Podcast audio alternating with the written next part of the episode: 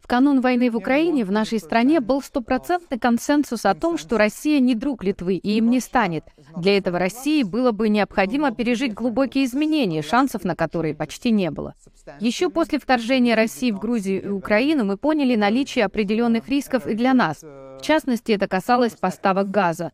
Литва тогда поняла, что ей необходимо переориентировать наш бизнес и экономику с России на предсказуемые рынки. В Литве значительных внутренних дебатов по этому поводу не было. Сегодня один из главных источников споров – вопрос о россиянах, бегущих от мобилизации. Когда Путин решил ее начать, идея необходимости идти на войну с оружием в руках многим россиянам не понравилась.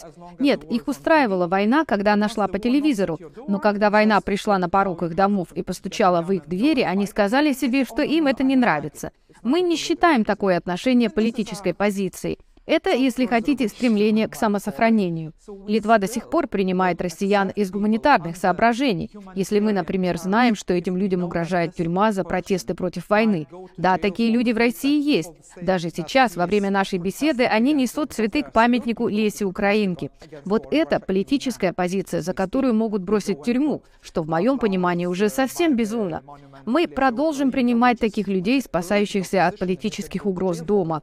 Но те, кто бежит в поисках улучшения своей экономической ситуации или спасается от мобилизации, при этом считая войну в Украине делом нормальным, таких людей мы не считаем нуждающимися в нашей поддержке. Они не наше дело.